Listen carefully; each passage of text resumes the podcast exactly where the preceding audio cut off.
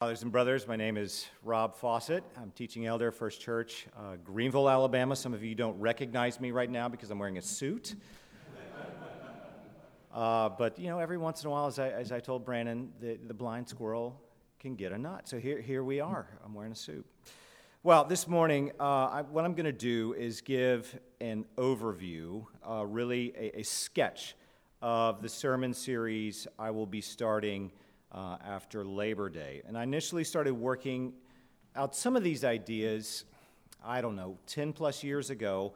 Uh, but I started to put some flesh on, on, these ideas and how I wanted to work them out. Actually, in this very church, uh, this past uh, May for their, their senior uh, graduation uh, night. And then in turn, I worked it out just a little bit more for a baccalaureate service in my own town at, at Fort Dale Academy. And, and the response uh, to both those talks was, was surprising to me. And I thought, well, this might actually be good for my, my own people too. So I'm turned it into a, a six or, I don't know, maybe seven week series.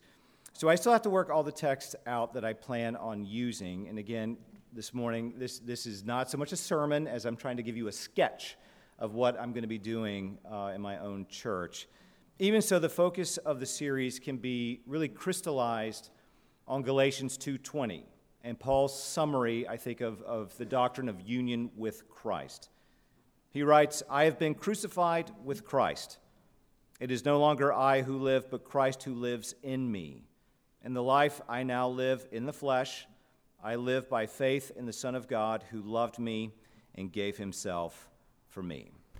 Well, this is the word of the Lord. Thanks be to Christ. Let me pray for us as we enter into this time with his word. Heavenly Father, I give you thanks for this presbytery. I thank you for what a blessing they have been to so many people, including me over this last decade or so. I thank you for these men. I thank you for their faithfulness. I thank you for their dependence on you. I pray your blessings on what we'll be doing here today. But I pray blessing for our time together with you right now for our meditation on this word and on issues, cultural issues facing the church right now. So I pray that I'd be clear and I'd get out of the way and that Jesus might be seen. We pray all of this in his name. Amen. Well, union with Christ uh, touches on and interacts with a lot of other doctrines, perhaps chiefly with sanctification and not least with our understanding of the sacraments and really the basis of our Christian morality. Now, as an aside for this sermon series, and today too, I, I am heavily, heavily dependent on the work of Grant Macaskill on his work on union with Christ. He has two different books that I think are, are excellent. And, and, I also have Rankin Wilbourne's book that came out, I don't know, six, seven years ago on union with Christ, kind of in the back of my mind, too. So anything that, that comes out of this series that's good or worthwhile or useful or in the sermon today, it all comes from them. And so I'm just saying this up front in front of the presbytery so I don't get called out for plagiarism. Uh, it's, it's Grant Macaskill, and that dude is, is so sharp and really good. Even so, the specific problem or problems that I think union with Christ answers in our current times can be summarized or perhaps typified in Henri Nouwen's uh, insightful lectures on Christian identity that date back to, I want to say, the mid 90s. So, as you all know, identity is one of the defining issues of, of our day. So, for example, virtually every movie that Pixar, Disney, Star Wars and Marvel has made centers on the main character trying to figure out who he or, or she is. So, in that sense, if you think about it, Darth Vader and Elsa from Frozen are pretty much the same character. And it's very much like what, what Taylor Swift said uh, this past May at her graduation from NYU. She said, I know it can be really overwhelming figuring out who to be and when. Who you are is, is totally uh, up to you. And, and it's really difficult, as she says, to figure out where you want to go, who you want to be, figuring out everything about who you are. So, who you are now and how, how to act in order to get to where you want to go. And she says, I have some good news. This is totally up to you. This is totally up to you. I also have some terrifying news, she says. It's totally up to you. So, if this is how reality works, that we define who we are or, or we have the responsibility to discover you know, deep within ourselves who we truly are, then, then Taylor, which by the fan, I'm a, fan, I'm a fan of Taylor Swift. I like her music. But if she's right, then it's terrifying. This is terrifying. How can you ever know if you've really figured out who you are? How can you know you've got it right? So it's why when I was doing college ministry that dates really to the late 90s uh, into the mid 2000s, students were paralyzed. They were paralyzed over whether they were choosing the right major or the right person to marry. So, what if there is something or someone better who is just around the corner? What if this job or this couch does not reflect who I really am? And nearly two deca- decades later, it's, it is so much worse. I mean, how do I know if I'm, I, am i am really a man? And not say a cat stuck in a man's body, which, by the way, is a real example I saw on Twitter last week. But a moment's reflection shows that you, that you, you do not. You do not create your own reality or choose your own identity as if life is a, an elaborate version of, of picking a costume for Halloween. You know, I no more chose my name than I chose my skin color or my parents or my height or my gender or when I would start balding.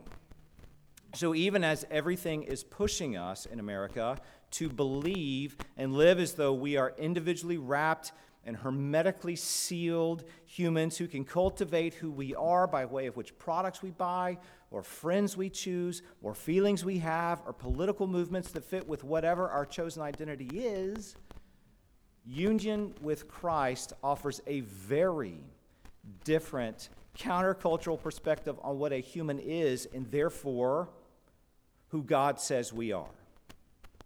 It's like what Paul writes in 2 Corinthians 5:17. Therefore, if anyone is in Christ, and that language is huge, right? In Christ. Just start reading Paul, and you'll see how important that language is. If anyone is in Christ, he is a new creation. The old has passed away, behold, the new has come. I don't think he's being figurative.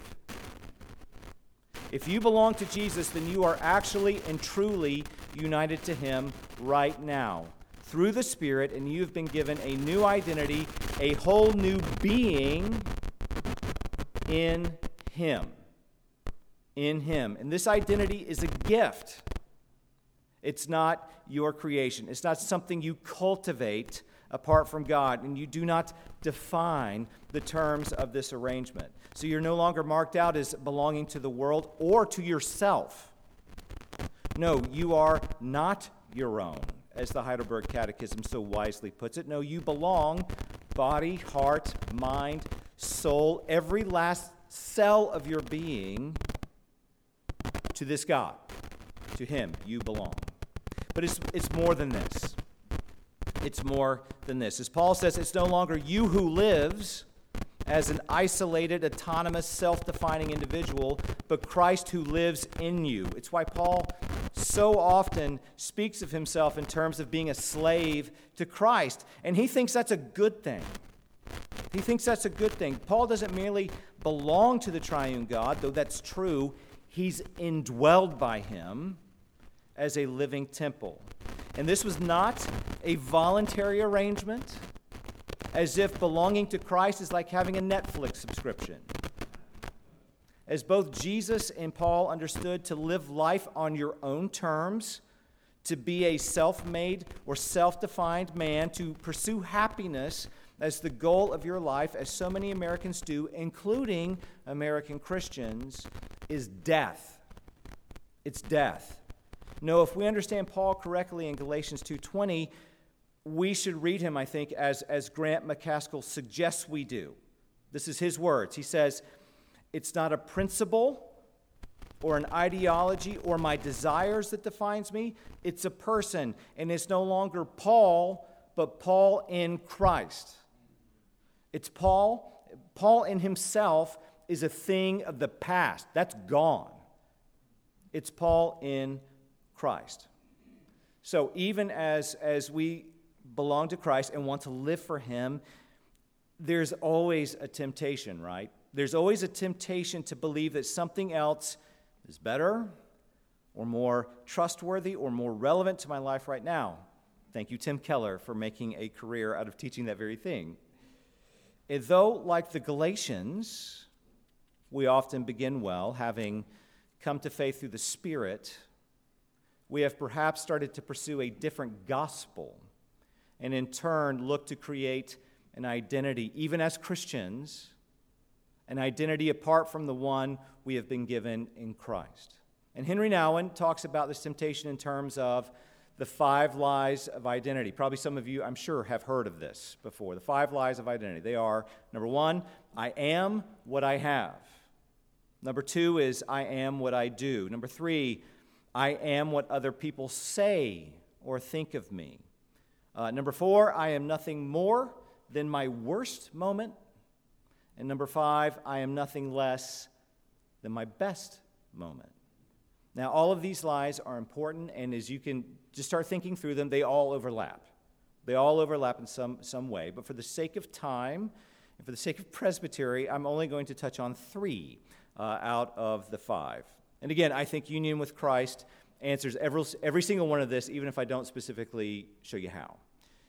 All right, line number one I am what I have. I am what I have. So if you have nice stuff or a good amount of money, whatever that means, uh, then you, by definition, have value and worth. So this is where the, the meaning of the phrase, the clothes make the man, comes from. It's why where I live, it's common for people to put their favorite brands on the back windows of their vehicles.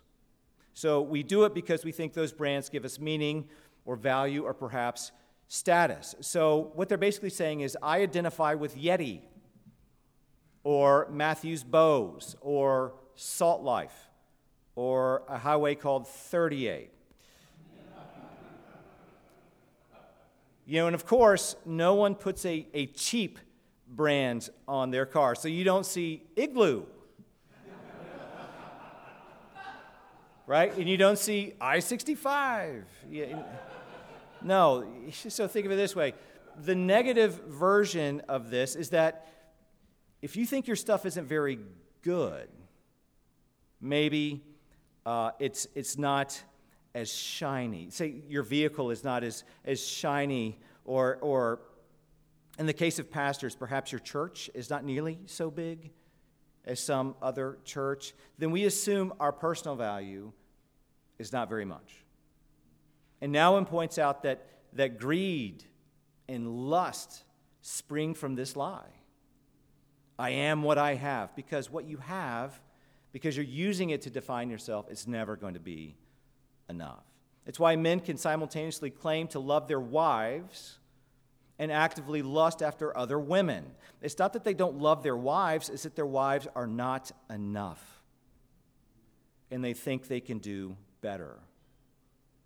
Now, of course, it's not isolated to material possessions or spouses, it extends to things like your body or your talents. So, because I have a beautiful face, this is hypothetical, because I have a beautiful face or, or a six pack or maybe a good brain or, or musical giftedness, then I have worth and value, maybe more so than my neighbor.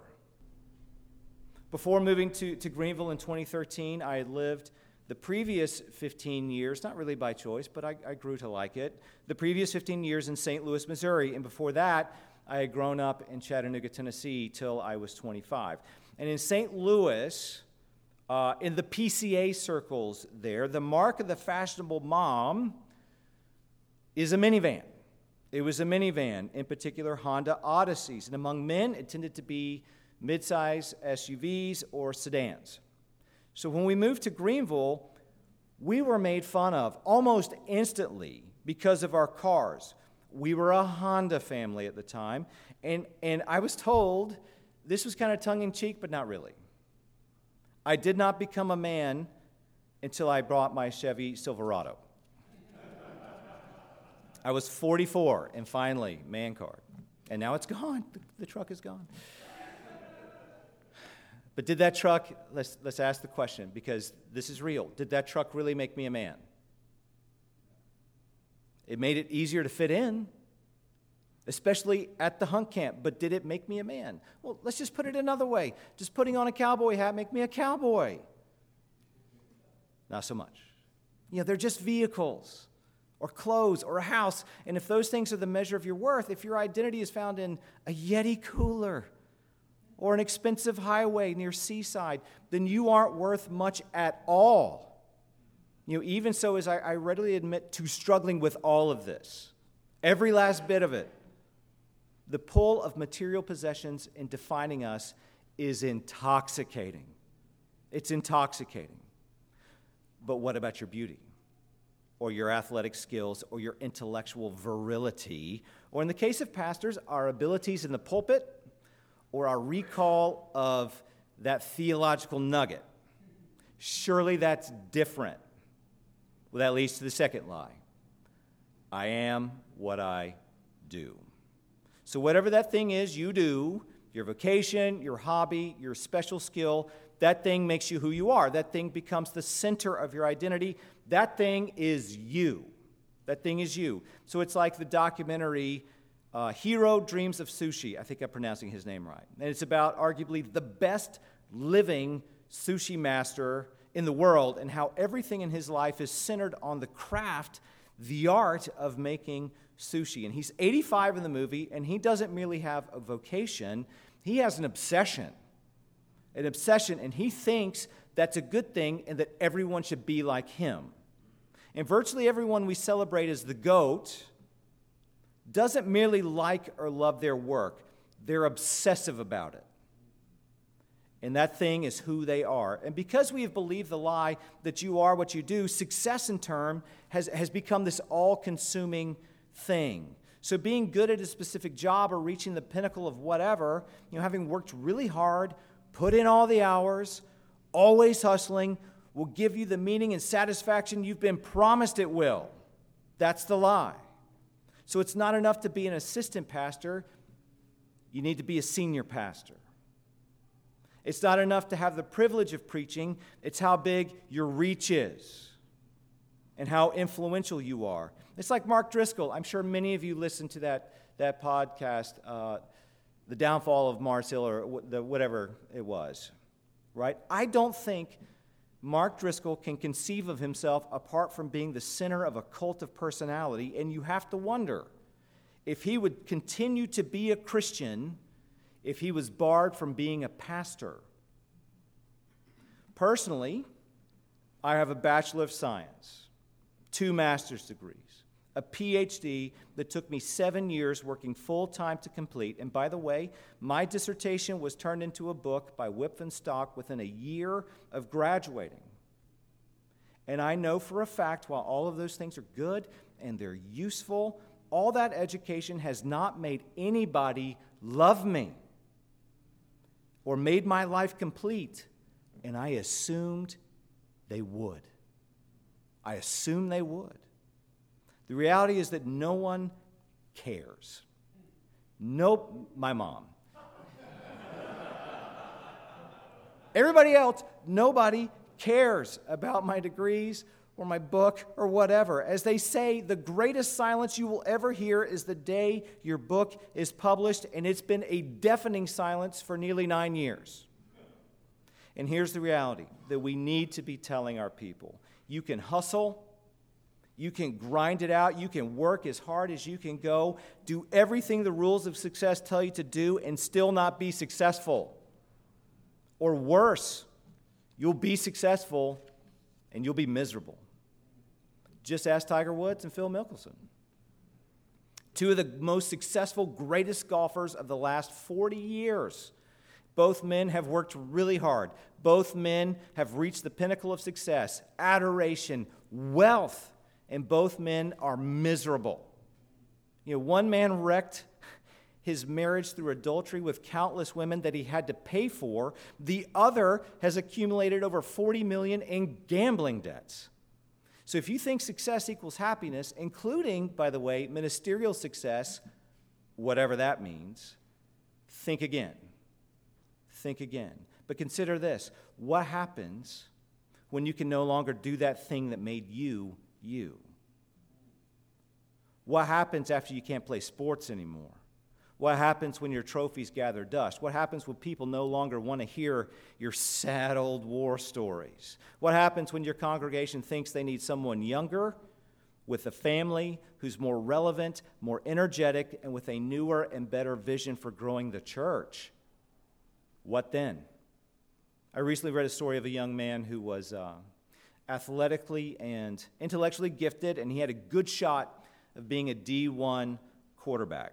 And this was back during the pandemic, and in his, his New Mexico town, just right over the border from, from Texas, he was, he was under incredibly, incredibly strict quarantine rules, and football was canceled his junior year. And apparently, that's the year uh, you need to get noticed to have a shot at being recruited to top programs. His identity was so wrapped up in football that the loss of the season and the opportunity to play college ball was more than he could handle, and in his despair, he took his life. Now, that sounds extreme, and of course it is, but that sort of thinking is common. That sort of thinking is common. Now, to be sure, God does give his people purpose and a calling, and he wants us to do something. But that purpose is often lived out in small, ordinary, and mostly overlooked ways. It's the difference between success, I am what I do, and significance, I am Rob in Christ. So success looks like trophies, right? It looks like winning. It looks like chasing after your dreams. It looks like the diplomas on my walls. And those things are fine, right, as far as they go. Significance is looking to be of value and use to others. It's putting other people ahead of yourself. It's why Paul, when he speaks about the humility, uh, humility is one of the defining features of the people of God in Philippians 2. He begins not with law, but with Jesus.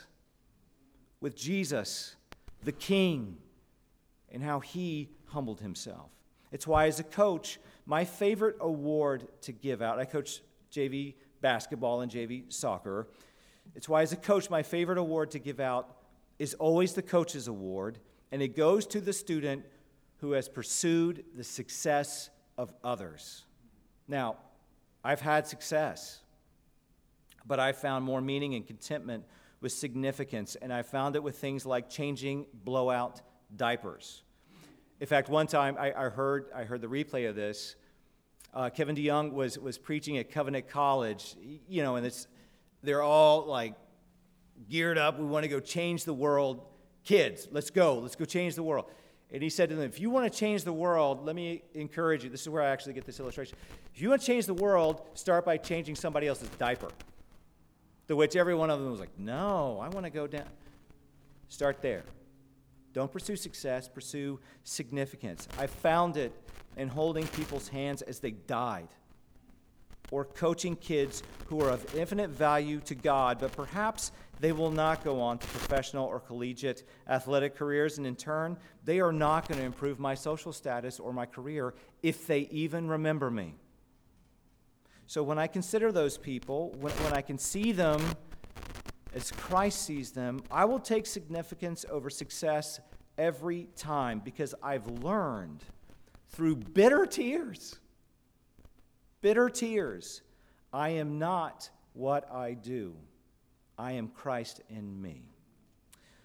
Line number three I am what other people say or think of me. I spent the most time on that middle point. This third one, hopefully, will go faster. All right. Number three, the basic idea is whatever people say or think about me, then it must be true. Must be true. So if people say I'm beautiful, then I'm beautiful. This is what we call Instagram. If people say I am ugly or terrible, then I'm ugly or terrible. Again, Instagram. Of course, there is some truth to this. We need other people to help us see ourselves accurately. And as we all know, this is exactly what the Word of God does for us in community. You need people speaking the truth to you because you cannot see yourself objectively. But still, more often than not, what we listen to, what we gravitate towards, is not the truth, it's what we want to hear. It's why after the service, I could receive 90 compliments, but that one negative reaction is what I'm going to remember. So you've all been put on note, right? Just don't talk to me, right? And you all know how this works, right? You've, you've preached a sermon, you, you you feel like you had it going on, you're feeling it. And people like, oh, Pastor, this is so good. Ah, I, oh, that thing you.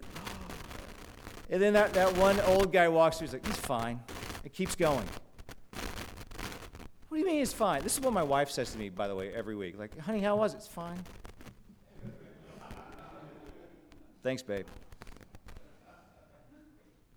Now, on the flip side of this, on the flip side of this, that criticism has a way of working itself into our heart and mind. And as Nouwen sees it, anger is a natural outgrowth of this lie. So if my worth is dependent on what other people say or think of me, then I'm always hunting for their acceptance. And when I don't get it, it's a hit on my fragile little ego. But there's another side of this that I think is hung, hitting uh, the younger generations particularly hard. What happens?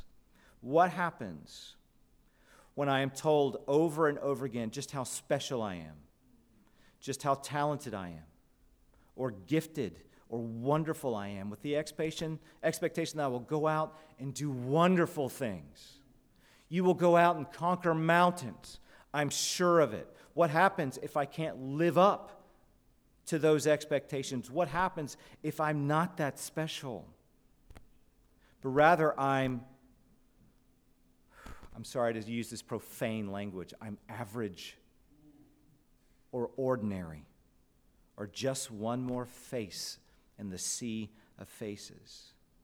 You know, for some, like the kids who've been told that they should be able to play college ball despite the reality of their genetics and the talent that is apparent to everyone except their parents. They try as hard as they can in a losing cause. As Alan Noble describes it in his newest book, it's like the people who go to the slot machines in the casinos, pulling that one armed bandit over and over again, hoping for a different result because they heard about this one time when a guy hit the jackpot, and so they keep putting the time and money in and pulling the lever, hoping for a different result. Because as everybody knows, you miss every shot you don't take. So just keep shooting. It's going to happen if you're a winner. Now, on the flip side of the, that, for those who have figured out they will never be the star player and maybe their destiny is to ride the bench, they quit the game altogether because they figured they would never win, so why bother playing the game at all? And I think much of the great resignation, particularly uh, with the epidemic of boys who have grown into men's bodies but have never matured into actual men can be at least partially explained by this ridiculous, stupid pressure to participate in a game they know they can't win. So you don't have to be extraordinary. You don't have to be unique. You don't have to prove yourself. You don't have to be a star. Pastor, you don't have to have a Twitter following or have a comment on whatever the hot topic is. You don't have to rise at GA with a speech that will change everything, and you don't need to be the chair of anything. It is not what other people think of you that truly matters, it is what God thinks of you. And in America, maybe even including in the PCA, ordinary and average are prison sentences, but not with your God. He not only made you, He likes what He made. And He gave His life for you. So, men, I can't say this enough because I think you all probably struggle with the same stuff I do. You are of infinite worth and value to Christ, who indwells you. He indwells you by choice. So it's enough to be a faithful pastor to die, be quickly forgotten, because the one who made the heavens and the earth not only knows you, he indwells you. So it is like the first two questions of the Heidelberg Catechism. I'll close with this because I think it's the gospel. It says this My only comfort in life and in death is that I am not my own, but belong body and soul in life and in death to my faithful Savior, Jesus Christ. He has fully paid for all my sins with his precious blood and has set me free from the tyranny of the devil. He also watches over me in such a way that not a hair can fall from my head without the will of my Father in heaven. In fact, all things must work together for my salvation. Because I belong to him, Christ, by his Holy Spirit, assures me of eternal life and makes me wholeheartedly willing and ready from now on to live for him. Christ is in you. You are in him. That is who you are. Let me pray for us. Heavenly Father, we give you thanks that we are not our own. We give you thanks that we are not left to define things on our own, that we are not left to the lie of the serpent, that we would be better off as gods unto ourselves. Lord, you are good, and your steadfast love endures forever. We pray all these things through the wonderful name of Jesus, our Lord and Savior, who indwells us through the power of his Spirit. Amen.